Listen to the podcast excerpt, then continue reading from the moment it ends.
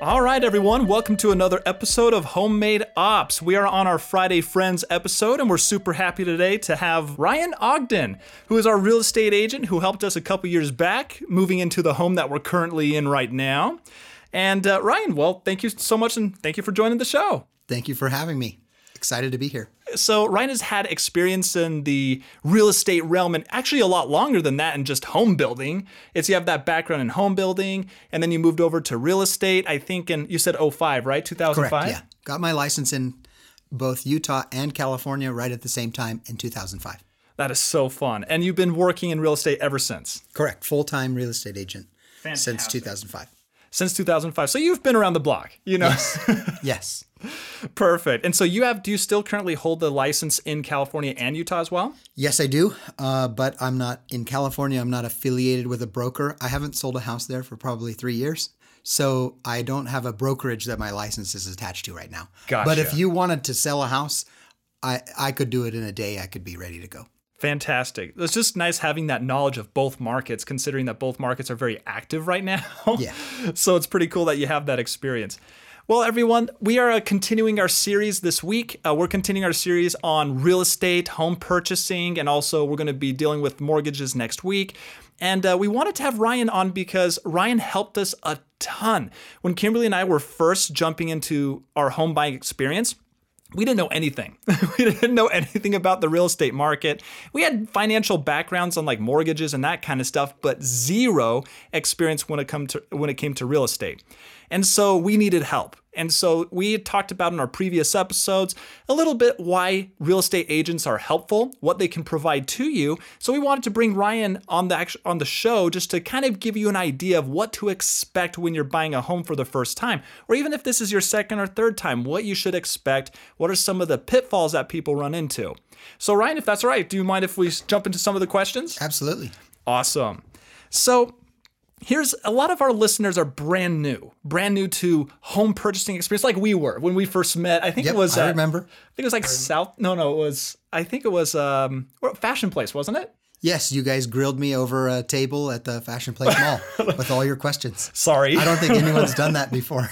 well, oh, geez, I did. I hate giving you that message. I hate being that guy. No, it was fun. It was fun. Well, good. Well, we learned a lot but from you. Were, you. you were very thorough with all your questions. Oh, good. Okay. Well, hopefully this will help others then of being thorough. So we have a few questions here. I don't think it'll be that bad though.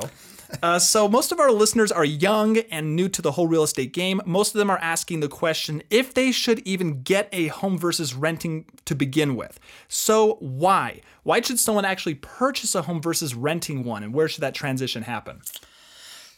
Um, throughout my life, I, I've seen the biggest money made by people is from real estate. Um, you're going to live somewhere. Um, so you're going to pay either rent or a mortgage.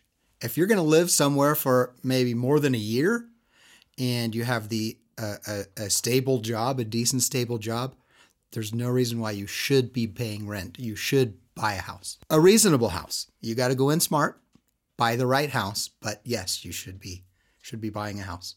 That makes sense. A reasonable house, right? If somebody can't afford it, and well, actually, I have a couple. I have a couple questions on that particularly that we want to address with you a little bit later on.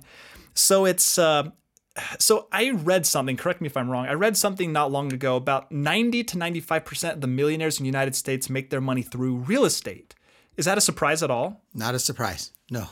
No. I'm I, I come from Southern California uh, and my parents have bought a couple houses over my lifetime, and I've seen the ridiculous amount of money that they've made off of their houses, and I see it here in Utah too. Um, you're gonna live in a house, why not own it and then get that market appreciation? Makes sense. Makes sense. So why? Okay, here's another side note. Then, why is this a why is a home a good investment versus other types of investments? There's a lot of good investments out there, but why would a home be one that's so lucrative that so many people are involved with? Well, real estate is a fairly safe and stable investment. Sure, in 2008 we had the crash. Mm. Uh, we had the crash because they were giving loans out to people who couldn't qualify for them. We don't have that problem anymore, so I don't see that ever happening again. We may go down in price in the future a tiny bit, but not like we did. It's a very stable um, investment. And when it does go up in value, uh, let's say you buy a house for 250,000 and 3 years later it's worth, you know, 325,000, you got 75,000 in equity. As long as you live in that house for 2 years, as you know, if you sell it, all the profit is tax free. Well, that actually brings up a good point because you bring up 2008. And a lot of people have a lot of questions around timing. So, when should I get into the market? So, I like your response when it was coming to renting versus home buying that you should, right? It's a, that's a at least if you can, if you can afford it, it's a good option. But when it comes to timing, when should they? A lot of people are hesitant to getting homes these days. So, it's uh so I guess there's many variables that lead to that particular decision, like market, timing, moving, jobs, interest rates, investment. There, there's a lot of reasons why. So what would you give when it comes to advice with timing? So, over the past maybe three, four years, I've had maybe a few dozen people tell me, "I'm just going to wait for the market to go back down before I buy. I'm just going to wait. It's it's it's crazy here in Utah. Um, I'm going to wait." And I think they're crazy because um, it's not going to go back down. We have gone up, and it's going to stay up. Sure, we had that crash in 2008 and it went down and it went down significantly. Uh, but it's already come back and surpassed that value um, 12 years later, mm-hmm. even it surpassed that value a few years ago. But real estate is not going to just go down and be worth nothing. Homes, um, they're always, always going to go up in value forever. That's just supply and demand. And I've noticed that in Utah as well. In Utah, it seems to be just going up. Like I've talked to a lot of people who've been concerned about purchasing homes. When Kimberly and I were actually purchasing this one, uh, they were saying, "Hey, you probably shouldn't," because because the markets are. Aren't you, know, you glad you did? And oh, I'm very happy that we yeah. did. It's it's gone up a yeah. lot. Like it's I don't want to say how much, but when we looked at the at what our neighbors are selling the homes for, we were just like, "Oh, yeah, yeah." so why in Utah is that such? And why do these investments keep going up versus down? People, like I said, people ask me uh, all the time, hey, do you think we're at the top? Uh, I want to wait to buy. And I tell them they're crazy. And here's why I have a, you know, my life experience. I come from Southern California, where house prices in some areas have gone up almost 10 times. Mm. The house that I grew up in the 80s is worth 10 times what it was back in the 80s. Wow. Um, I don't know exactly what prices were here in Utah on average in the 80s. I think they've gone up four or five times in value from the 80s, maybe maybe three or four times, but not 10 times. Because we haven't seen the population growth here yet.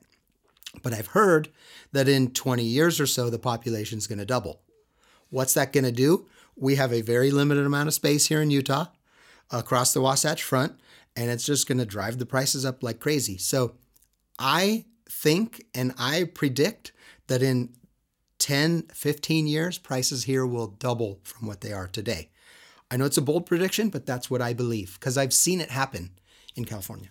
Now that makes sense. It's uh, one of the things that's really surprised me is how many people are coming to Utah. It's uh, there's a lot of reasons for it, but it's it's kind of jammed right now. and if you're saying it's going to be doubling, and you haven't that, seen jammed. Oh no! like, I'm so spoiled living in. Oh, I grew up here in Utah, yeah. and we lived in Arizona for a little bit too. And there was some uh, jam, uh, traffic jams because it's a pretty big city in Phoenix. But, but Phoenix has the ability to keep expanding and expanding outward. They have the room for that. Um, in Southern California, they don't have the room for that. They're bordered by mountains. It's a bigger area than the than the Wasatch Front, but the Wasatch Front is very limited on space, and there's not much farther than you can go. You know, the south end of Utah County uh, into Nephi, but um, there's a limited amount of space here.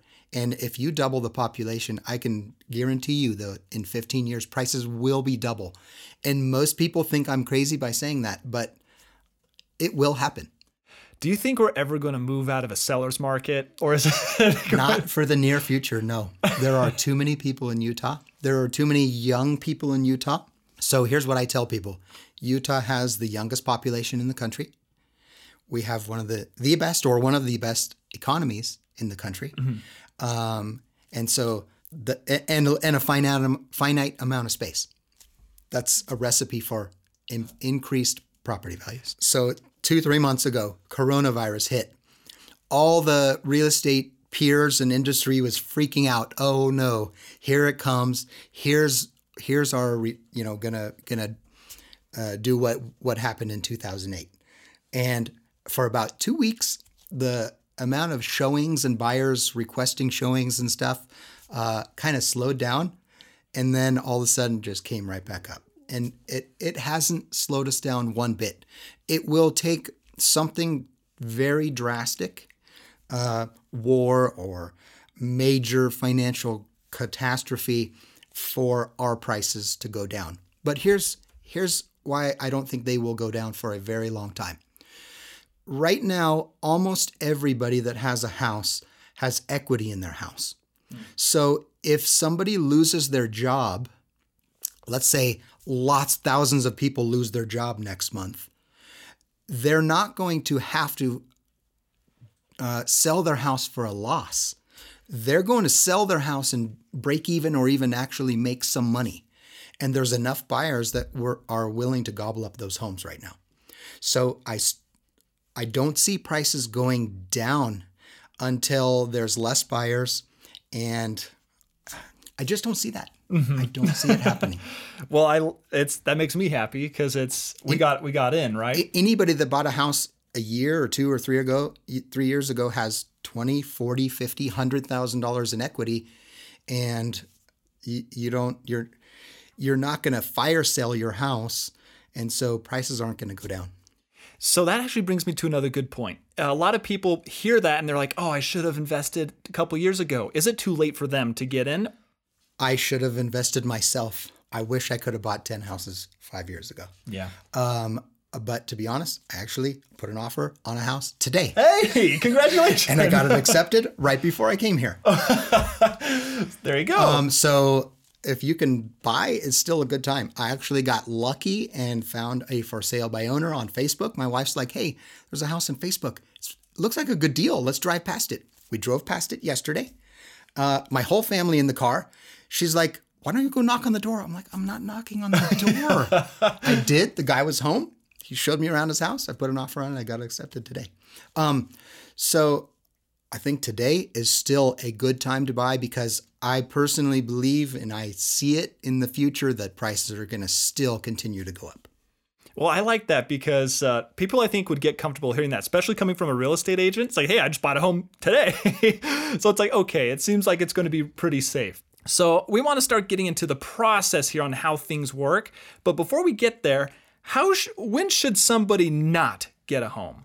Like when, what kind of market, uh, financial situation? When would you advise not getting one? I would say the market here in Utah is is very favorable for buying houses. Mm. Uh, and I don't think the market over the next one or two years is going to be unfavorable for that. But if you don't have a very steady job, maybe you think your job, you know, is not as solid as it should be, um, or you think you may be moving away in eight, 12 months, maybe not a good time to buy. You know, I think you should only buy a house if you know you're going to plan to live there for at least at least a year, more probably like 18 months or longer. Then I think it's really a good good idea. So that actually brings me to a good question, uh, because if people go below the two years, so just a heads up for those who are at home, uh, we did mention this on the podcast, but if you own a personal residence for two years, then you won't be taxed on that when you sell it again. You won't be taxed on the profit you make. Gotcha. On the profit that or, you make. Or anything, any of the purchase uh, sale price. You just won't be taxed on the profit that you make at all. Gotcha. And so would your general rule of thumb be try to hold it longer than that period or it's it does it not matter? Like when when do you recommend if somebody comes to you and says, "Yeah, I'm only going to have it for a year." What are some of your thoughts? Well, so if you buy a house, let's just use easy numbers. You buy a house for $100,000 and you plan to only live there for a year, year and a half you know when you sell it, you're going to pay tax on your profit. Mm-hmm. Let's say you sell it in a year and a half from the time you bought it, and it appreciates from a hundred to hundred and twenty thousand dollars. You know your profit is going to be approximately twenty thousand um, dollars, and and you know you're going to have to pay tax on that. How much tax are you going to pay on that? I'm guessing right around 15, 20%. So you probably pay around maybe four, four grand, three, four grand out of 20 in tax. Is it still worth it to own? I think so. That's actually a really good point. I like that perspective because at that point you're still earning some money. But even with closing costs and those sort of things, Well, I gave some easy numbers there. You know, if you buy a house for a hundred thousand and you sell it for a hundred and twenty thousand dollars in a year from now, you're going to have realtor fees and closing costs and title company fees, and you're not going to make twenty thousand in profit. So let's walk us through the process here because a lot of our viewers don't know the whole process and it's really confusing. You got a title company involved, you got uh, you got brokers involved, real estate agents, you got the seller involved. What would be so when somebody comes to you, when they sit down with the real estate agent, what is the outline? What is the process that they should expect working with the real estate agent? Uh, so when somebody first meets with me, um, looking to buy a house, I well, I talk to them about what they're looking for, what kind of you know price range, what's what kind of payment are they willing to you know willing to pay, um, and then I make sure that they've talked with a, a lender, uh, so that the lender knows uh, their financial situation, their creditability. Um, so the lender is kind of the first step probably should make sure you're able to qualify for a house before you get too excited. Because I have buyers come out, ask me to show them houses. I talk to them, I show them houses. They get excited, they pull their credit, and they realize I can't buy for six months. And that's happened to me in the last two weeks with two people. Um, they get excited, I show them a house, and then they then they talk to the lender, and then they're disappointed. So but but there are people that don't really know kind of what their credit score is. They, they don't know that they have derogatory things on their credit report that would prohibit them from buying. Uh, and so usually the best thing is um, to talk to a lender first. Excellent. So you talk with the lender first, see what you can get, and at that point that will put your life into perspective saying, "Okay, this is our max, this is our Yep. this is our min." And then from there, they come to you, they sit down with you, you look at the different homes. Uh, so where so where do they go from there? Let me first say many people get qualified and maybe they're qualified to $400,000, but they don't want to spend that much. They don't want their payment to be that high. So once you get like qualified for the uh, the full amount you can buy, then you got to bring it down to reality. Okay, I'm not comfortable buying a $400,000 house. I need to be under 320. So that's the first step. And I love that. It's so one of the biggest things that we run into is the whole keeping up with the Joneses mentality. Yeah. Just because you get approved for a five hundred, six hundred thousand dollar loan doesn't mean you should take it. Correct. So so once once I sit down with the buyers, and we probably did this, uh, sit down with the buyers, ask them questions where they want to buy, what kind of price range they want to be in, uh, what what are their requirements of the house that they want. Uh, then I usually put together a, a search on online of the multiple listing service, the MLS, and um, find a list of houses that meet their criteria. Um, and then I talk with them about you know which homes that they want to see, and then I'm out meeting with them, setting up appointments, and showing homes. A lot of people, so correct me if I'm wrong, in Utah and other states, it is not required to have a real estate agent. Is that correct? No, you do not have to have a real estate agent. No. So, what would be the perk or the benefit to having one in those circumstances? Do you have a lot of people probably think, oh, maybe I can save a few bucks here and there if I don't have one? What would be the argument for a real estate agent, and why would you actually, like, what would be the perks to the individual for using one? So if it may be beneficial for um, when when family members are selling their house to their kids or something, do you really need a real estate agent for that? No, you agree upon a price and and, and you sell it. Um, but when you're when you're not doing that, um, it's often very helpful to have a real estate agent on your side. So realtors are paid almost always by the seller, the seller of the home.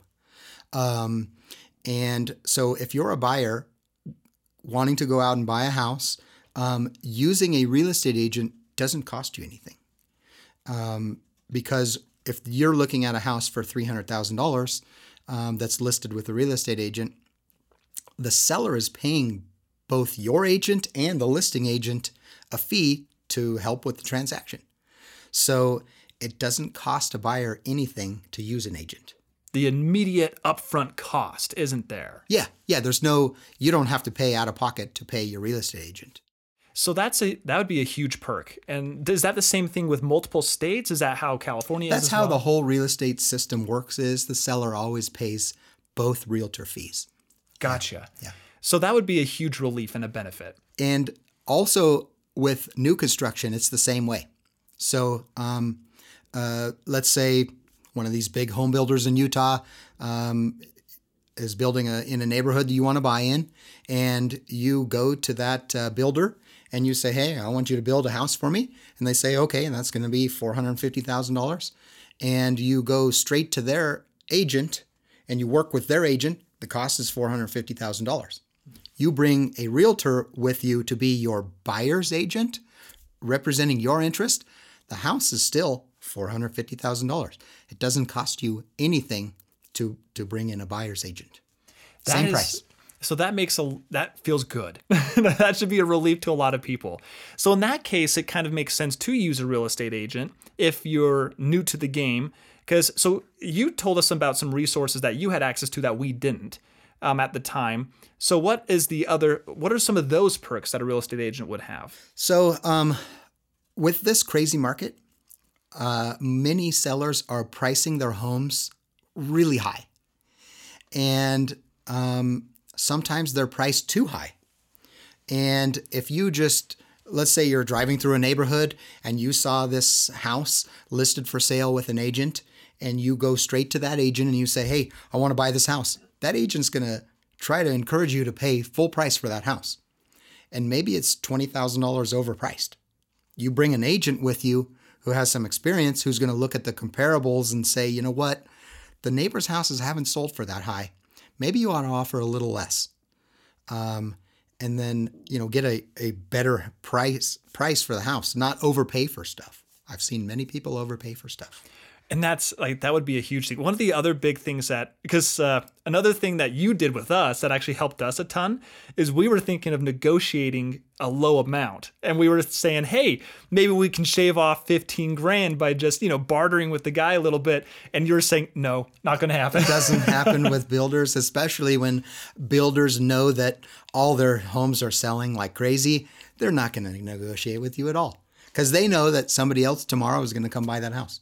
So one, so Kimberly and I, when we first did this, and this is one of our, the reason why we're bringing this up for our audience is because maybe they thought have felt the same way before. When we were first going through the home buying process, we were thinking maybe we could do it ourselves, and uh, we realized that we knew nothing and we didn't know the markets. We were looking at a bunch of different homes. We didn't know what was good or bad. So what value you brought us was you were saying, hey, for these homes, realistically, this is a good price, or this is a bad price for a particular market, or even just a section of the city. Like we, uh, what's the one we looked at in over in Daybreak? We were looking at some in Daybreak that were that you said were good, but you also provided us with some strategies to avoid. Uh, to avoid additional costs as well. Like what? Like uh, what was the one that you did? It was we walked in this house and we were like, "Oh, this house is great," and you're like, "Shh, don't say." it's like don't go too loud on that. So why was that? I'm trying to remember. Oh, people nowadays have cameras and they're listening to you as you're walking through houses.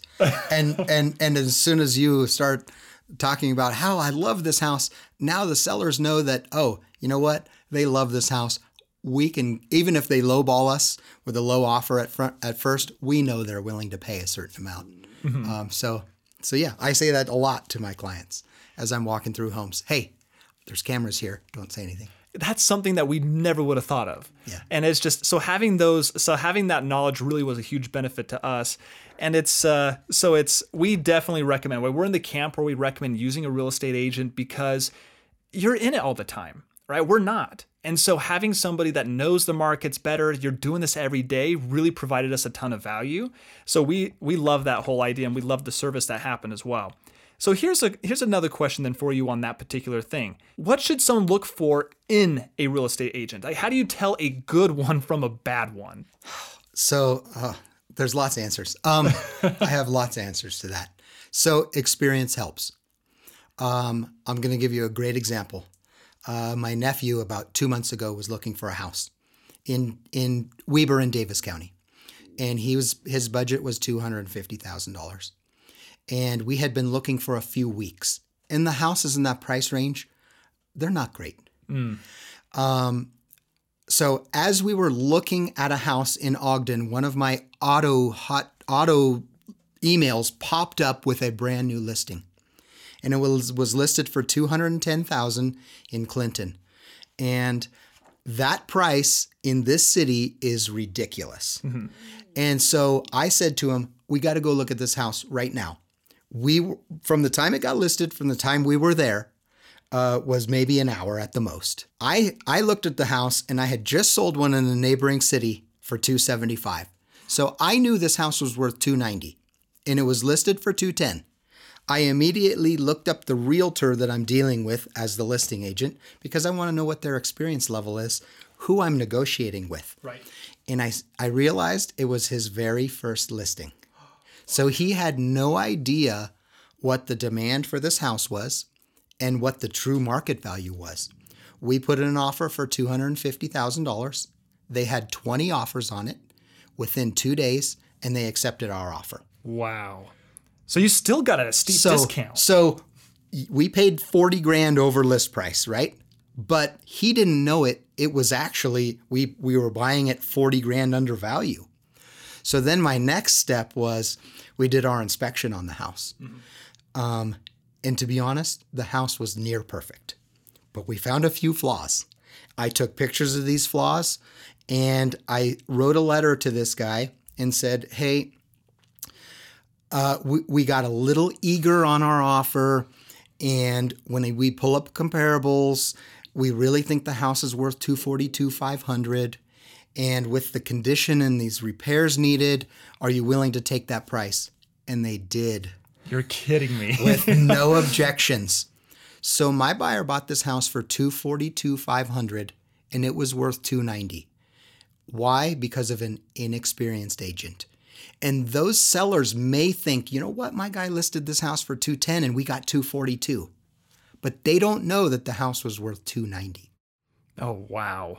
That's I don't know how you got so that. so does experience help? You bet. You bet. Sometimes it does.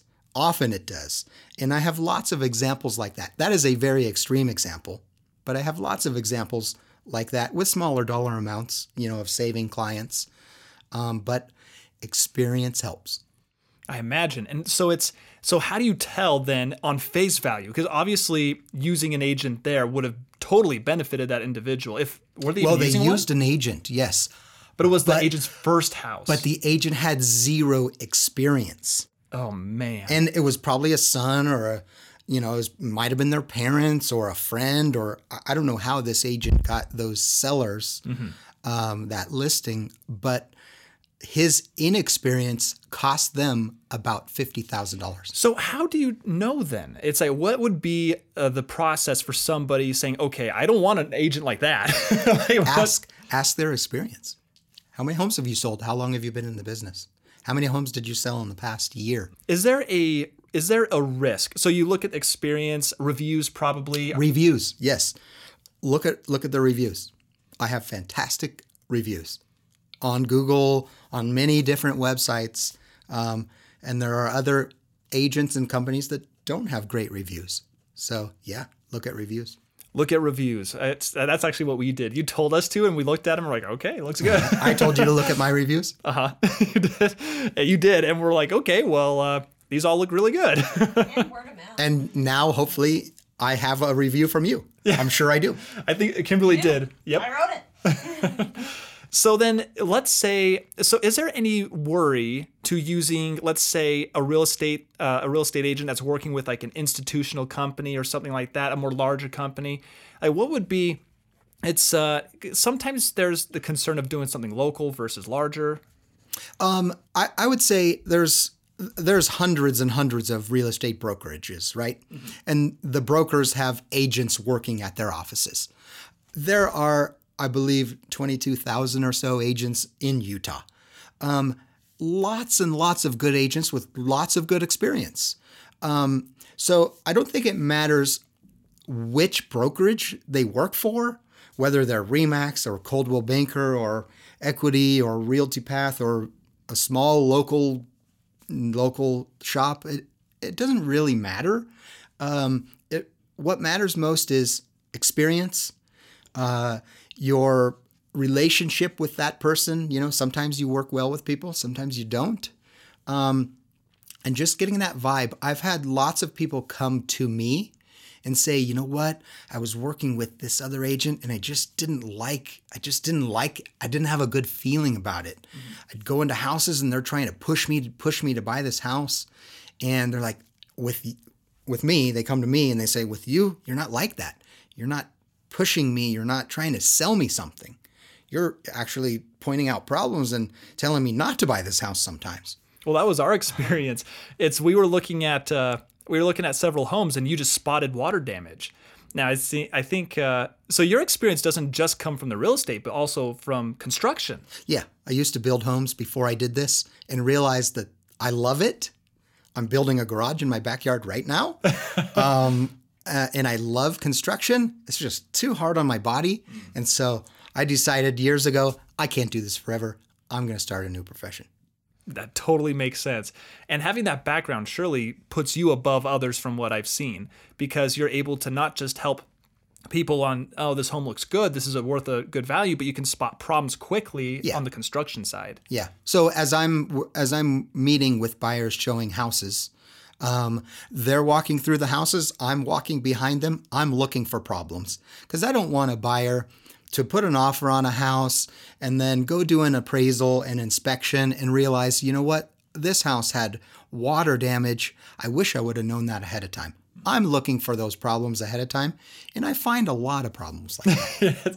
there was one. Not always, but there was one in our house that you found that I'm like, there's no way I could have found that. And it was the stairs. You were walking down the stairs and you found a loose step. But when we walked on it, nothing happened. But you were like doing like a skateboarding thing. Oh, I don't remember that. It's it was actually funny because the builders they were there and they saw you. They were just like, oh, they weren't very happy. I love finding problems in front of the builders. I love it. like we loved it because their faces they totally were just like, but it helped us because you got it fixed. So do you, is there a problem at all? Like I don't know if this is something that exists in the real estate community, but is there a problem with getting too busy? Like, let's say, is that something that consumers should be worried about? Like, let's say, or clients, shall I say, if you have a client that is looking for a real estate agent and one is just so busy, it's like they're not answering their phone calls, that could be a problem for sure. Um, well, if you're a buyer and you're reaching out to your agent and they're not responding to you in, you know, an hour or two or a reasonable time frame, if it takes them a day or two to get back to you, that's crazy uh, they don't they don't have your best interest at heart. Um, so I work with a lot of people. Last year I sold a lot of homes, um, and I've sold in one month 17, 18 homes at it in one month. Wow! And is that crazy? You bet. But I still make all of my clients feel like they're my only client. Um, and and so as long as you feel that and you're getting response, then that that's what you need. It's I can't believe 17 homes in one month. That's a lot of work. Yeah. La- and, last year was my best year ever. I sold 150 houses. Congratulations. So no that's way. more than 12 on average, 12 a month. Wow. That it is... was by far the absolute most I've ever sold, but and what uh, so what months do you find are the most busy when it comes uh, to selling? May, June, July. Summertime frame. Yeah. Yeah. So in a winter time frame, is it just dead or is there still No, it's not dead probably one of the slower months is August. You're kidding me. It's when people are kind of going back to school, August, September, and they and they like they stop buying. It's it's it's crazy, but they should be a busy time. But I've noticed in the past few years that it's a little bit slower. That's opposite than I expected. It is. It's op- opposite what I expect too. I was just like winter makes sense, but not August. So now the question is, well, what if? Uh, what are some tips when you're purchasing a new home? And uh, do you have any processes, things that people should look for immediately? So, um, tips for for buying, um, I would say an uh, older house, any older than three, four years, five years, definitely get a home inspection. Mm. Um, as I'm helping buyers, I'm walking through initially and saying, "Oh, you know, I think the roof is bad, and you know the the water heater looks pretty bad," and I'm kind of giving little pointers. But a home inspector is going to go in and do a thorough evaluation and uh, uh, give you a report on what problems they find. Uh, so that's one thing that buyers really need to do uh, is is get a home inspection. I think that's a good tip, just so you can get a certified, hey, you know, there's issues with this home or not. What about a home that is being built? Because I remember with us, there were some things that weren't done and we were we had to get on the builders before dates, certain deadlines. So what would your tips and tricks be for a home that's being built? Monitoring the progress. Monitoring the progress. If you've asked them to put in an extra gas line to your dryer or uh, some extra outlets here and there or something, going to the to the job site and watching that, watching that happen, uh, making sure, oh yeah, they did put the gas line in where it was supposed to.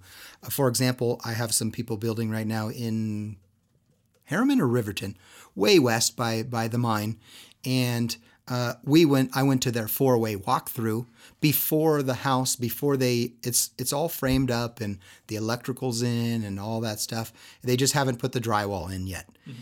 and I noticed that on their front porch, their eaves were really crooked. And so I pointed that out to the home buyer. We pointed that out to the superintendent, and then they went and fixed it. We looked two houses down the street, the exact same house. Nobody had done that before, and their eaves were really crooked, and it looks terrible. Oh no! um, so just monitoring the quality and monitoring that that building process it's I remember you gave us that advice and we were uh, we were kind of stringent on this. We were visiting the house every week. you should be. we were there a lot, taking pictures and videos. So that was, I think that helped because we, I, I remember you guys caught your handrails, right? Yeah. No, it was not just that. It's our design in the home was supposed to have that hole underneath the stairs, uh, leaving that uh, entryway exposed so that way it made the room feel more open. That was gone. They filled that in and also the rails, like you were saying, the railings. It's that they put in like a uh, like a half wall in yeah. that, and it just looked horrible. and and we fought. We did, and we got our we got our way without an extra dime, which was good. hey, they promised it, right? Yeah. So that actually brings me to another good question. It's uh, you were an expert with contracts and you pointed a ton of things in contracts out when being when a home was being built. What are some things in contracts when you're dealing with a new or with a builder that you should be looking at when you're actually uh, reviewing the the documentation? Well, the first thing I point out to buyers purchasing a, a new home, uh, a brand new home, is the builder most of the time doesn't give you any flexibility to back out of the contract and get any of your earnest money back.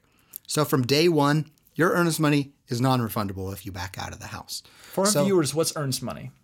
Uh, when you, let's say you're buying a new townhouse from one of these builders, Edge or Ivory, that's $320,000, they're going to ask you for a deposit up front, probably around 4000 bucks, something like that, three, 4000 bucks. And it's just a good faith uh, amount of money that says, hey, I'm interested in buying your house. And does that get, uh, so that gets paid by the consumer before any financing is done? Correct, yeah. Yeah. Gotcha. Before sometimes often before they even start to build the house. And does that that price goes into the overall price of the home? Yeah. That three or four thousand dollars or however much it is goes towards your down payment when you end up signing the purchase papers at, at the end. And does that sometimes go away with buyer's market if you're in a buyer's market, or is it just something you see typically in seller's market, or is it always there? There's always earnest money. And if you're buying not a brand new house, but a regular existing house, uh, you're going to put up earnest money as well on that purchase contract. Most people here in Utah are pretty cheap and they do $1,000 earnest money. Another another answer to your question, you said what else do we uh, should we look for in, in especially builders contracts? Um, and I think this happened to you. Builders do not give you a time frame in which they will finish your house. Usually they say, hey, we're going to be eight to 10 months or six to eight months or something like that and they in their contract I, I think this happened to you sure did they they they put in there that they can finish it basically whenever they want and you got strung out what four extra months maybe? We Six? were almost a year. Yeah almost we, a year we extra? were, not extra. It was i think they said four to five months to build and so it was an extra three to four five months or something like that. And that probably wasn't fun. No. So so that's something that you got to consider when building a new house is um, you you have no idea how long it's going to take. Mm. So that makes sense. So just if you're building a home, kind of have in mind, plan a buffer, basically. Yeah. A buffer of several months so that way you're not disappointed when that happens because more than likely it's going to happen. It doesn't, most of the time, it doesn't happen. For you, it did. You got lucky. it's, I guess it depends too, just like on how busy the market is. Like if there's uh, if it's a seller's market, there's just so much construction going on. Maybe that's where it would happen more. Yep, yep. Well, the the coronavirus could have had an impact, so something like that could have an impact on the um, you know time frame it takes.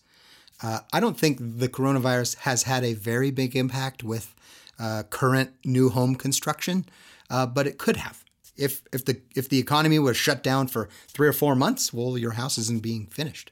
So, what mistakes? I'm actually very excited to hear some of your. I don't know if you have stories associated with this or any thoughts, but what mistakes have you seen people make when they're actually purchasing a home? I would say one of the biggest things is overpaying, especially in this market.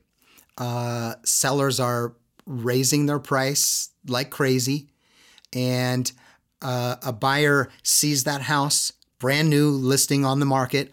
They run out within a day to go see it, and they're so excited about somebody else putting in an offer and you know getting beat out on this house that they love that they overpay.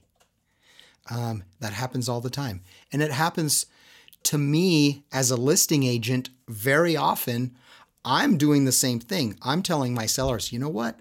I know there are so many people that want to buy your house let's just see if we can get this price. Mm. And we listed for a price that's 10, 15, 20,000 dollars over what other homes have sold for to get a sucker.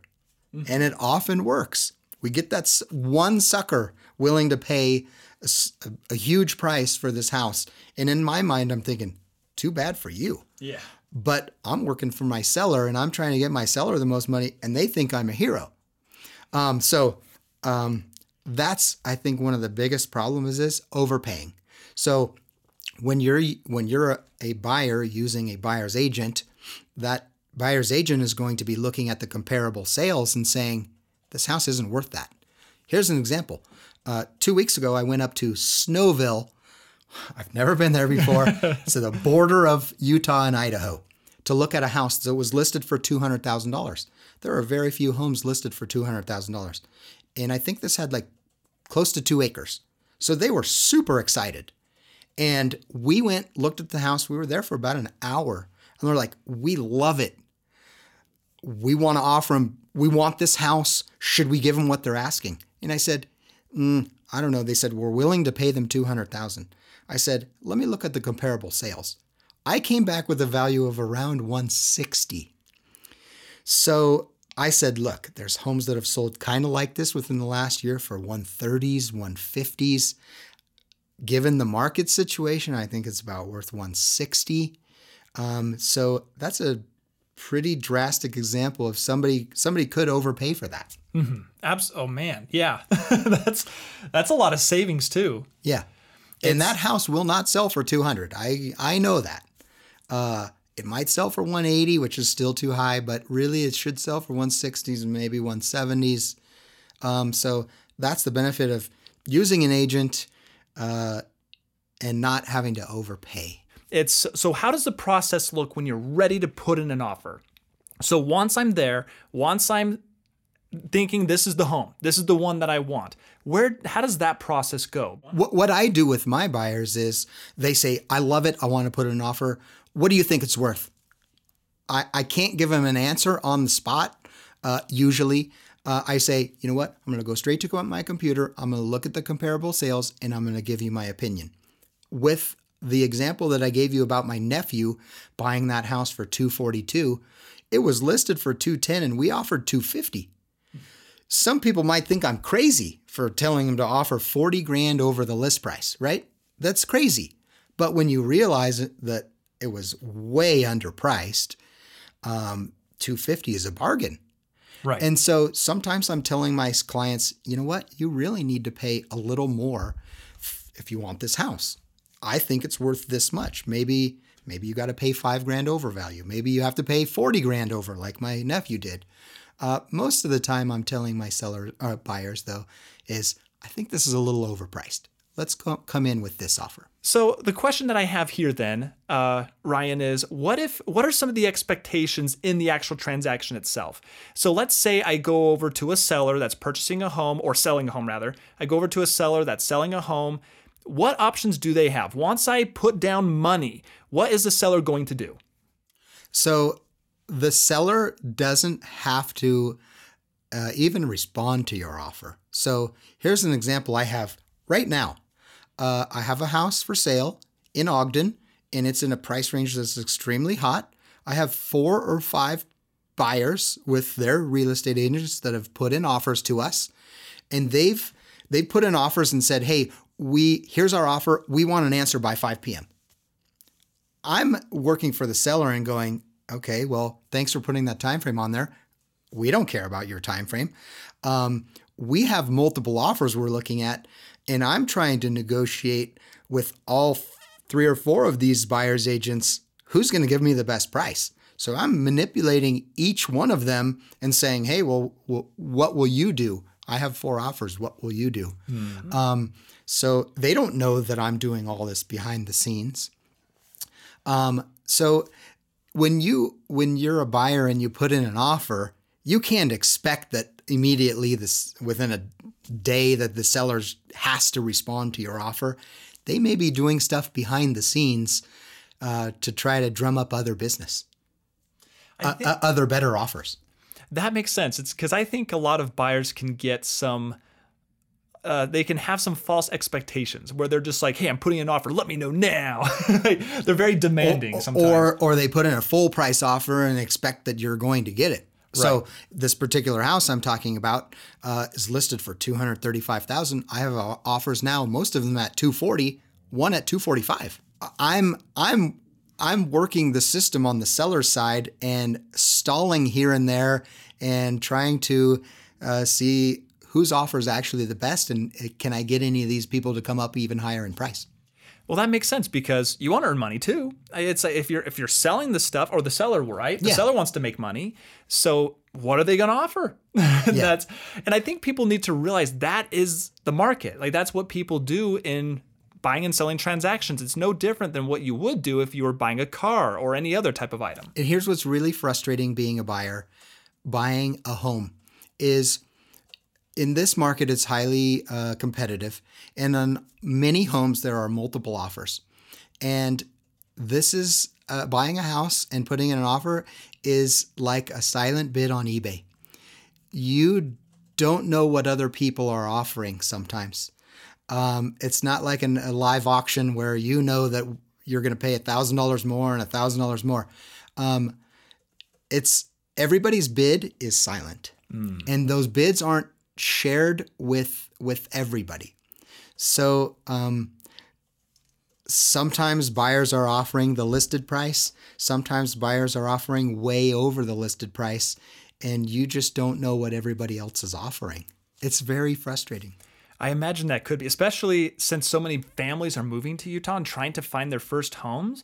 It can be a very frustrating thing. And so I think that's just where it's very useful talking to somebody with experience where they can say, "Hey, you're not going to get this home," because they with a particular offer because they know that game. They've yeah. seen it. So, should people do it on their own? No. no, you shouldn't. After this conversation, it's if, pretty convincing. If, if if a buyer comes to uh, uh yeah, a buyer comes to me on their own and I'm representing a seller, I'm going to take advantage of them uh, because I, I know I can. So Here's an example that just happened. I told you I, I just bought a house today, right? Some, I think I said some people posted their house on Facebook. They had it listed last year with an agent for 275 last year, last summer, and the house didn't sell. Needed some work and it didn't sell. So when I went to their house yesterday, I said, "How much do you, do you want for your house?" And he said, "Well, we want to just clear 250." And I'm thinking to myself, this house is worth 330 right now in the condition that it's in. So I said, "Hey, I'm very interested." I sent them an offer for 250. They weren't working with an agent to tell them that their house was way undervalued. Um, and so I took advantage. It's you want the lower price. yes, That's- that's the price he said he wants for his house, and I'm giving him exactly what he wants. He's happy. I'm also happy too. Uh, but if he was working with an agent today, that agent, most agents would have said, you know what, you should at least list your house for 299 or 300. But I think it's worth 330. Uh, so um, that that seller, by doing it on their own, is losing a lot of money. And that makes so much sense because that's almost with every single industry. Now you're making me almost feel bad. no, no, not at all. No, it's that's you, it's I, I'm from the camp where you should do that. It's uh, the reason why is because if you can get it cheaper, why wouldn't you? It's the same thing if you go to the store, there's a computer that is the same exact computer that's $200 and there's another seller going from $500. Where are you going to go? Yeah. The $200. Yeah. So it's like that is not at all a bad thing. It's if someone's selling it for a certain price, that's their prerogative. Yeah. Pr- a prerogative, if I can say the word properly. that's their prerogative.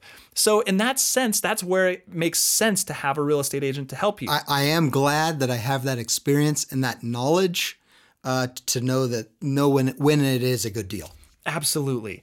It's uh, it's the same thing with like a lawyer. It's like you go into a court without a lawyer. What's going to happen? Yeah, It's it's going to be bad. you get destroyed. Uh, so this same thing happens often, a lot with buyers building new construction.